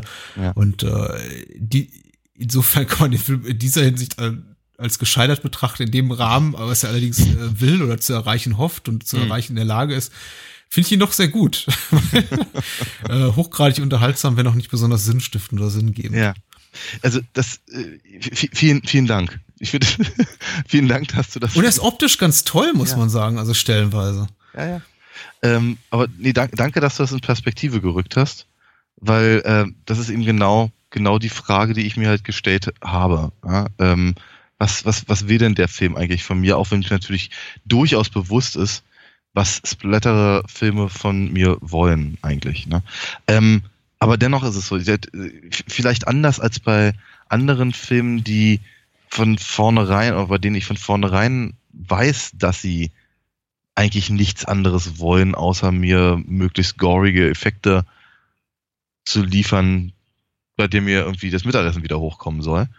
Ähm, hatte ich halt hier ehrlicherweise wirklich so den, den, den, den, den, den, die Hoffnung, dass eben die Geschichte, die über den Großteil des Films aufgebaut wird, auch in irgendeiner Form zu Ende gebracht wird. Ähm, aber genau das passiert halt nicht. Das finde ich schade. Weil die Prämisse, du hast ja recht, es ist nicht wahnsinnig originell, aber die Prämisse ist gut.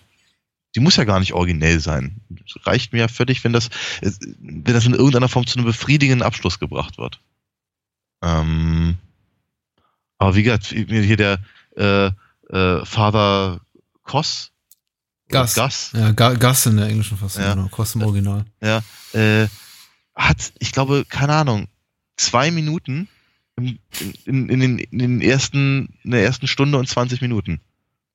Und dann ist er der Held der letzten zehn Minuten. Das ist seltsam. Ja, und, und, und ich meine, die zwei Minuten sind auch irgendwie gut. Denn, also der Film ist schon, ist, schon nicht ungeschickt darum. Er zeigt eben auch, wie er, wie er so am, am Rande dieser Priesterschaft steht, dieser, ja, ja, ja. Dieser, Brüderschaft der Priester und er war so ein bisschen so am, am Rande äh, steht nicht nur aufgrund seiner, seiner, seiner, seiner Gesinnung, sondern eben auch aufgrund seiner Hautfarbe ganz offensichtlich und so ein bisschen außerhalb dieses, äh, also mittendrin und doch nicht dabei. Hm. Und ich finde, der Film macht das schon irgendwie relativ geschickt und tatsächlich, ja, er schafft eine Erwartungshaltung, die am Ende, ja, darin resultiert, dass es sich als Actionheld beweisen darf und mhm. nicht, das, nichts, nichts wirklich eine Rolle von dem spielt, was uns da vorgezeigt wurde. Aber Eben, ja, genauso wenig wie, wie die, ähm, ja, die Liebesgeschichte irgendeine Rolle spielt oder aber eben die, die Forschungen da oder ich meine, auch, auch sowas wie, das mag aber vielleicht dann wirklich der, der, der englischen Fassung geschuldet sein, aber sowas wie der, wie der Bundeslader auf einmal rauszukommen.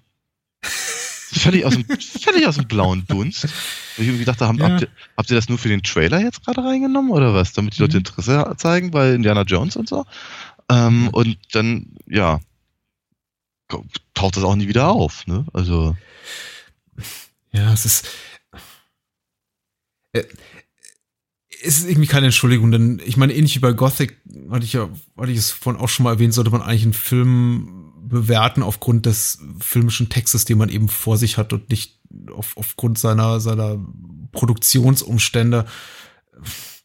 Dennoch, ja, es mag ich es mir selber irgendwie gestatten, darauf hinzuweisen, dass La Chiesa eben, auch wenn man Interviews mit Argento oder Soavi zu dem Film liest oder sich an, ansieht, eben man eben auch deutlich merkt, dass es ein klar aus äh, kommerziellen Beweggründen entstandenes Produkt ist und eben auch ganz klar ein Produkt seiner Zeit, einer Zeit, in der halt wie so der, der klassische italienische Horrorfilm mhm oder, oder, oder, oder Giallo, wie es eben zu, zu Blütezeit Argentos eben war, oder Sergio Martinos oder äh, Mario Barbas, eben auch schon nicht mehr nur auf dem Weg ins Abseits war, auch so äh, international betrachtet, sondern eigentlich schon gar nicht mehr so die überhaupt äh, kaum noch Prominenz besaß außerhalb okay. des eigenen Landes und man eben auch schon mehr so versuchte irgendwie die ähm, sehr, sehr spezielle Geschmäcker eines relativ kleinen Publikums zu bedienen und gar nicht mehr zu sagen, wir machen jetzt irgendwie große Kunst und es muss irgendwie möglichst mhm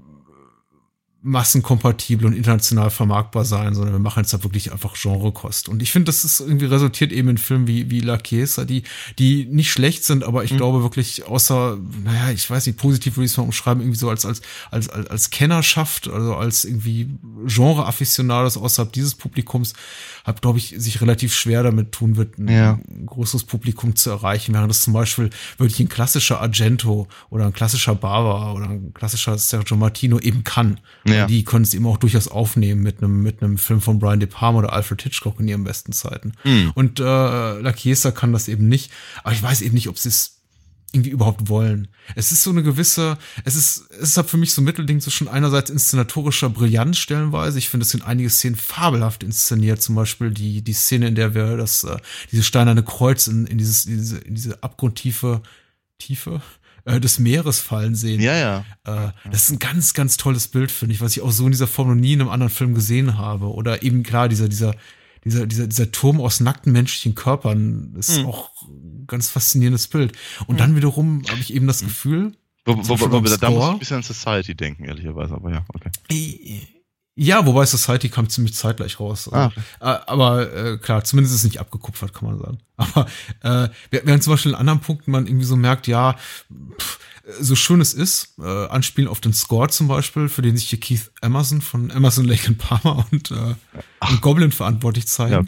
Ja. Ja, ja, sehr, sehr, sehr prominente Zeitgenossen, der aber zu 90 Prozent, zumindest das, was wir in Erinnerung behalten, bei Philip Glass geklaut ist. Also nicht geklaut, er wird schon ausgezeichnet im Abspann, aber das ist eben, man hat die ganze Zeit das Gefühl, man, man guckt äh, Koyanis Quazzi und Hm. äh, nicht äh, Hm.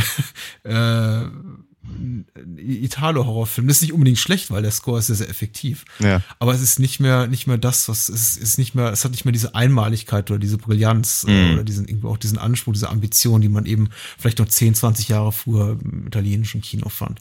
Ja. Äh, vielleicht gehe ich jetzt auch einen Schritt zu weit, indem, ich da, indem ich jetzt irgendwie so, so, so einen Rundumschlag jetzt gerade mache und irgendwie alles, alles abstrafe, was zu der Zeit lief. Mhm. Aber ähm, ja, vielleicht bin ich auch einfach nur ein bisschen enttäuscht von Lakiesa. Bei allem Spaß, den ich hatte, dass der Film äh, auch wieder so ein überstrapazierter Spruch von mir ist, nicht mehr ist als die Summe seiner Teile. Mhm. Äh, mir gefallen 20 Teile daran, aber irgendwie so als großes Ganzes, als Spielfilm täte ich mich, glaube ich, schwer, den jetzt äh, weniger genreaffinen Bekannten zu empfehlen.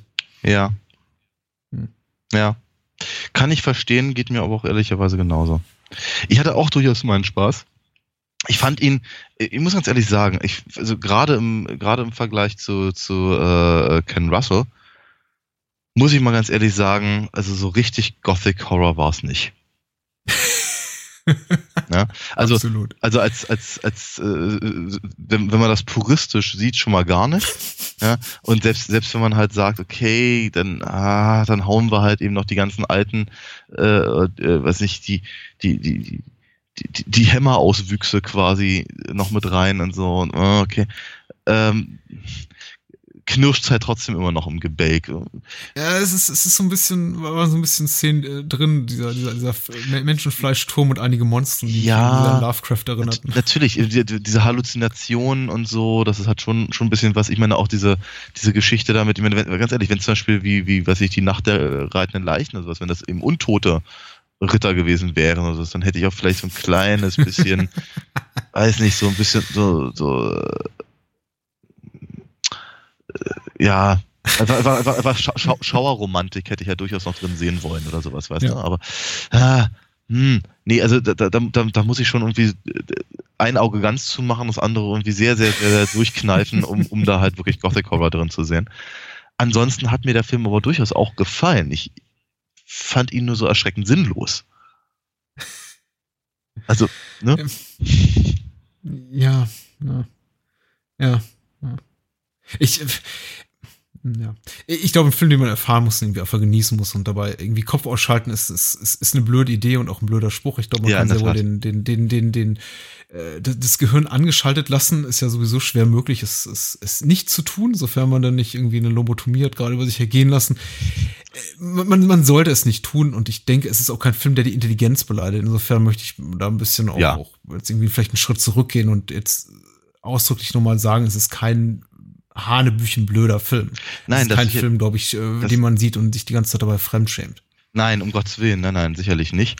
Ähm, aber, um's, aber um auch das nochmal zu sagen, es ist trotzdem ein, ein Film, der halt seine eigene Prämisse vergisst.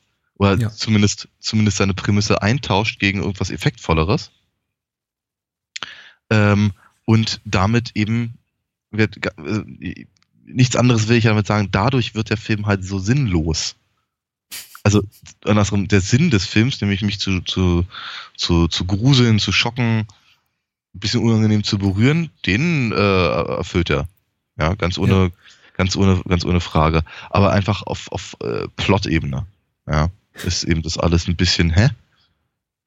Es wäre interessant, äh, nicht, nicht eingeweihten Menschen so die letzten 15 Minuten zu zeigen mit äh, äh, Lotta und äh, dem, dem Besuch in der Kirche, mit äh, dem, dem Turm aus äh, äh, nackten menschlichen Fleisch mit äh, der alten mit der alten Dame, die den abgetrennten Kopf ihres Gatten Völlig aus gegen die gegen die Tücke Völlig aus dem Hut gezaubert, die Nummer. Ja. Unangenehm. zeigt aber und, und, dann im Anschluss zu fragen und, den, und, den, und den beiden Jungen, die sich, äh, die sich gegenseitig trösten zwischen den äh, Kirchenbänken liegend. Ja. Irgendwie auch eine wunderschön anrührende Szene, die aber auch dann später im Film nicht mehr aufgegriffen wird, von der Ja. ich dachte, oh mein Güte, jetzt versucht der Film noch mal so auf den letzten Metern sowas wie, wie Empathie seins des Zuschauers für zwei Figuren zu erzeugen, die wir bis äh, Minute 80 noch nie gesehen haben Nee, oder glaube, irgendwie also mal so im Hintergrund gesehen. da sah, also da an der Stelle sah ich tatsächlich wieder den, das, was ich vorhin sagte, dieses Doppelgänger-Motiv.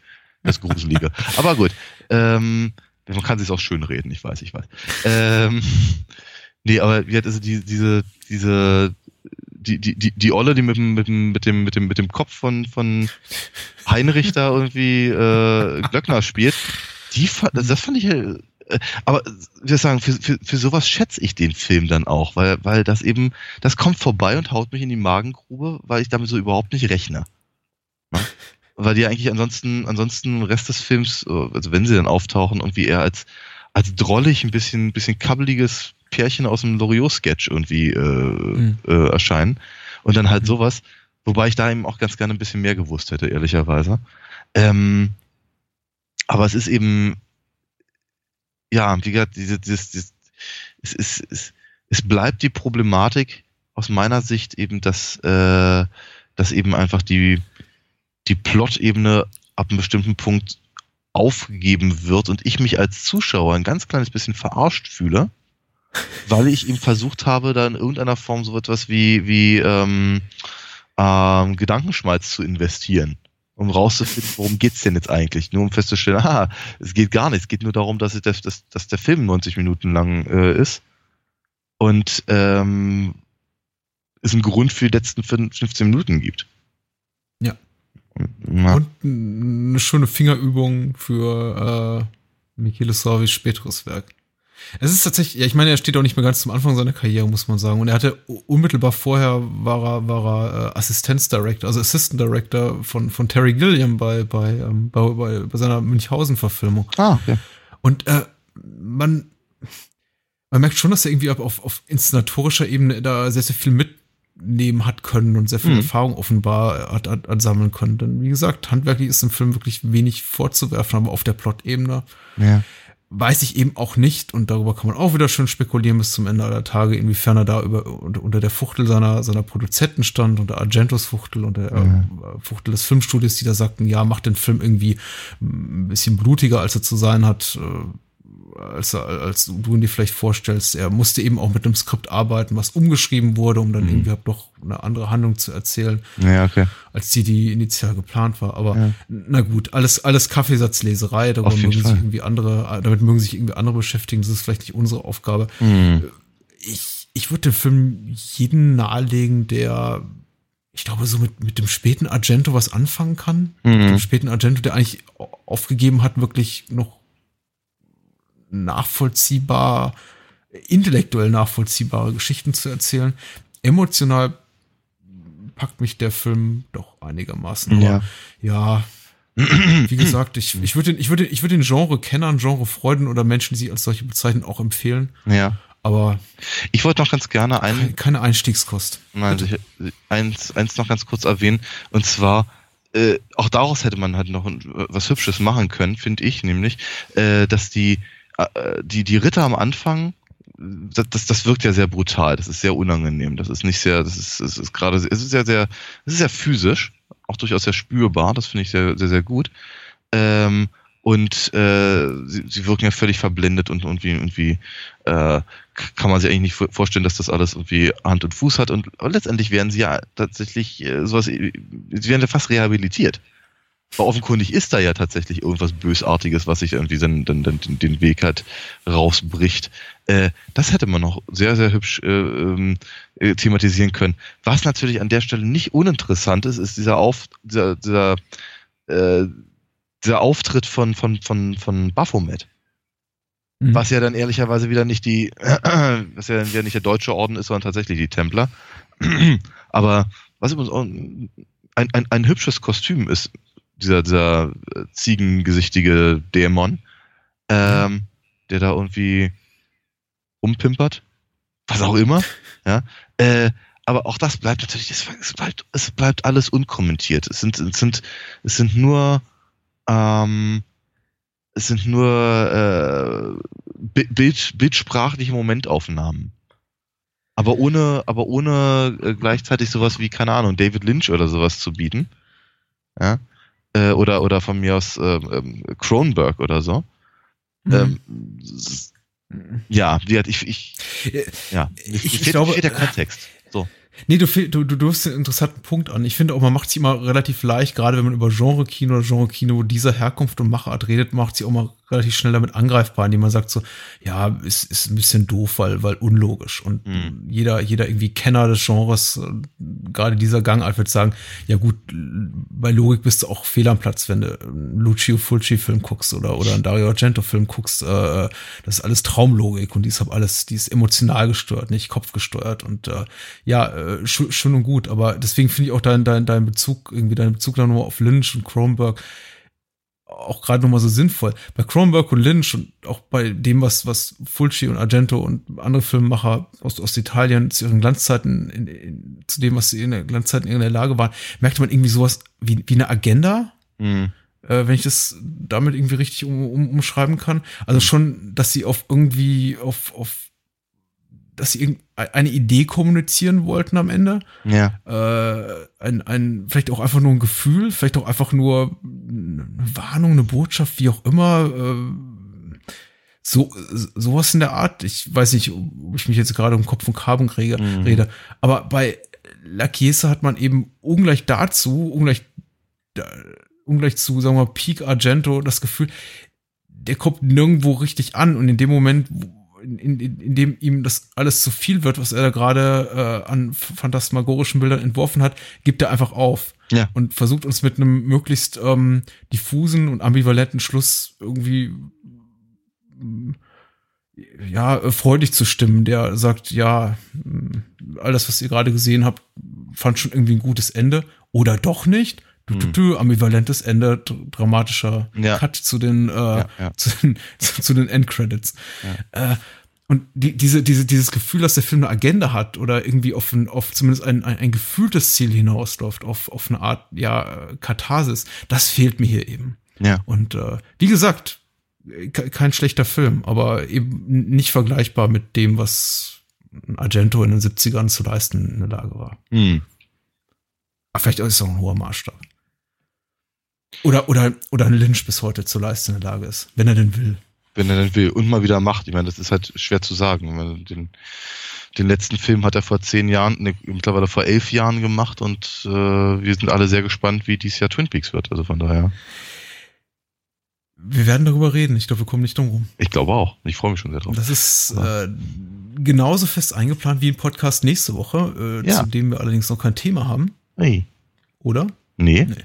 Ist ja noch nicht. Bisher noch nicht. Äh, das wir dann rechtzeitig bei Facebook verkünden werden. Ich äh, möchte eigentlich nur noch sagen, gute Nacht und danke fürs Gehör und äh, danke, danke dir für viele äh, wirklich interessante, aufschlussreiche Ideen, die du hier so vermitteln kannst. Mir zumindest. Ja, vielen lieben Dank auch. Gute Nacht. Bis dann. Ciao.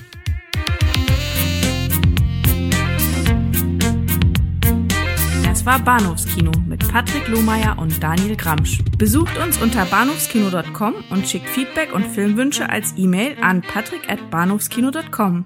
Bei Facebook, Twitter, iTunes, Stitcher und über alle bekannten Podcast-Apps sind wir natürlich auch zu finden. Unter alinafox.de könnt ihr Daniels Comics lesen und bestellen. Alina Fox Hörspiele sind übrigens bei Amazon, Audiamo und überall dort erhältlich, wo es etwas auf die Ohren gibt. Natürlich auch im gut sortierten Einzelhandel. Vielen Dank fürs Zuhören und adios. Thank you.